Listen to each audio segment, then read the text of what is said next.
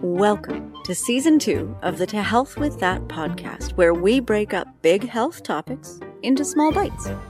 I'm Amy, and this season I'll share all the tips, tricks, and hacks you need to get healthy with an MTHFR mutation in a step by step, week by week process. I can't wait.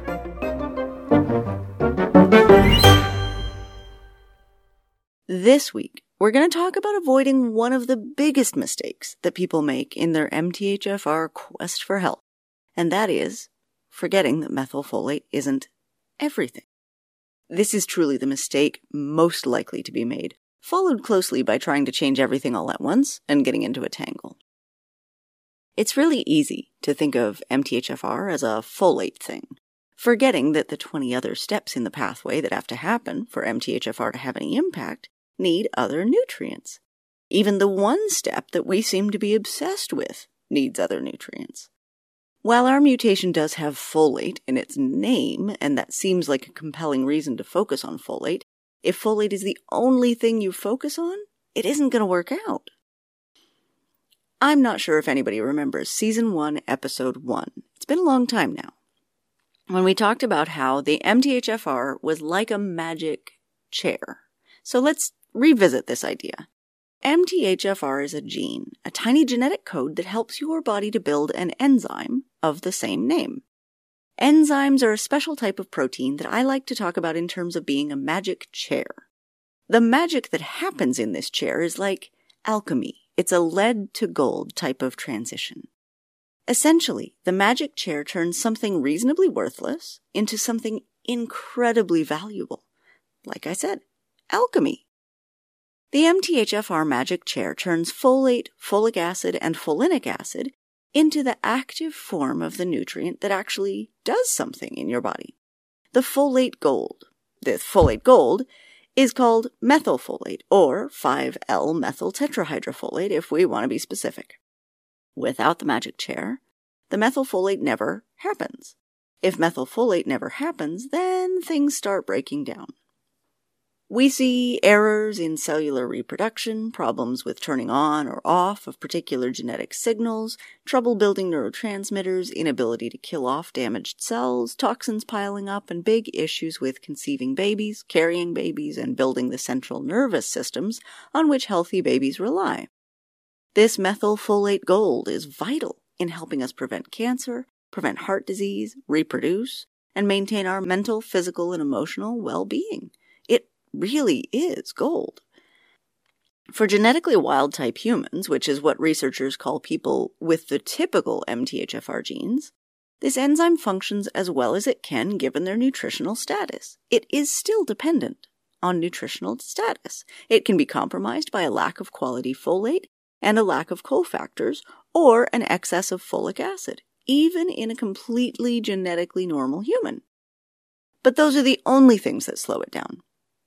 For MTHFR folks, the different mutations, most commonly C677T or A1298C, cause the chair to change shape a bit. Essentially, they give the chair a big lump somewhere really important, like the seat or the headrest, something that makes it hard for the folate to effectively sit in the chair. At a very basic point, I'm hoping that you understand that you need the chair and the folate to click together. So remember back to our alchemical change here.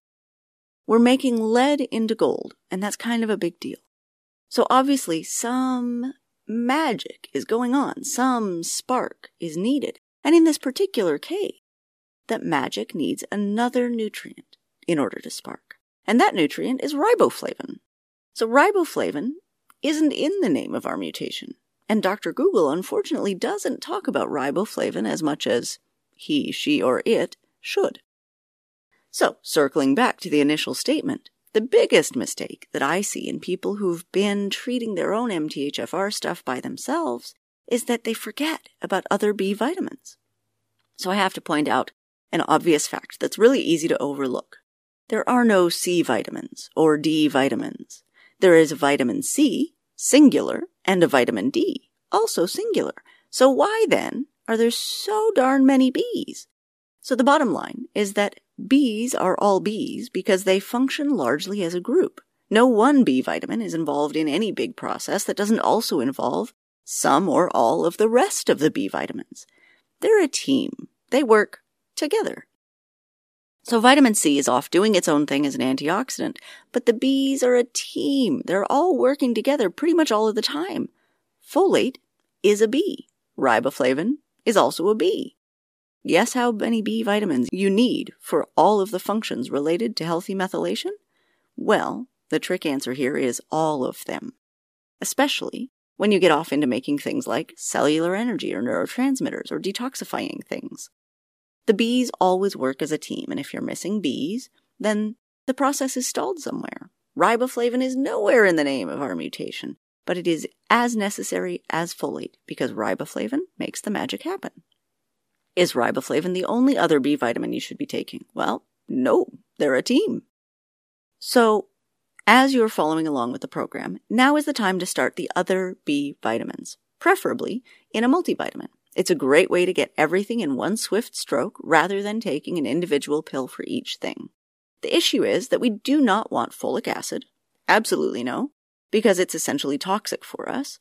And we aren't ready to start 5-LMTHF as a supplement yet either. So what do we do?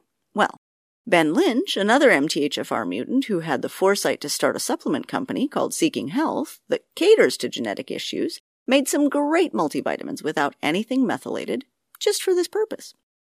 They can be a great, great way to start the journey by giving your body the rest of the B team without getting into the weird territory with the folate. If you can't get those particular products, look for a multivitamin that does have 5-LMTHF as the form of folate in the very, very lowest dose possible. One a day multis are not the best choice because they usually have 400 micrograms or more just to meet the daily requirements. Many good multis will be in a 2 per day or even 4 per day format. And a lot of times, if you start one of those at the lowest possible dose, like taking one out of the four pills, then you can get a reasonable background of B vitamins with a very low, low dose of methylfolate. Again, make sure the only folate in the product is methylfolate or folinic acid, which is also safe for us. The goal here is to get ready to start a methylfolate supplement by having a great background of other B vitamins. By this time, you have a couple of weeks of symptom tracking since stopping folic acid and since adding in food sources of natural folate. You may have noticed some changes. From those changes, we might be able to predict how your methylfolate start will go. So, stopping folic acid usually makes people feel either the same or better. Adding natural folate can potentially make you feel worse. And if that's the case, then it may be difficult for you to tolerate 5-LMTHF. And so you'll start at the tiniest, lowest baby dose possible. For people who feel better with their natural folate start, it could be a little bit easier to tolerate. We'll still start low, but finding a good dose should be hopefully a little bit smoother. In theory, it's also potentially possible for people to feel worse by stopping folic acid, but I've never actually seen that, so I don't know. Interestingly, we can also predict a bit based on your basic state.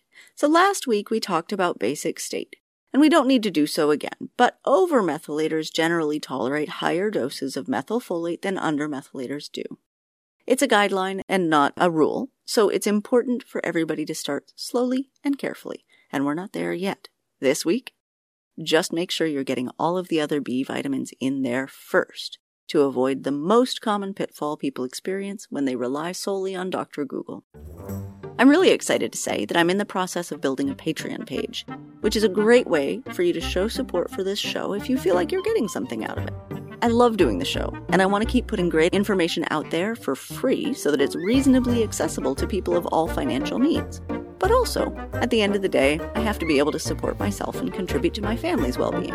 So if you're able to become a patron on Patreon, I would so appreciate it, and I have lots of special content planned for you. Now, my Patreon page isn't live just yet. I'm in the process of building it out. But when it is, it will be found at patreon.com backslash THWT for To Health with That. And I'll see what I can do to get it live before next week's episode. Thanks for listening.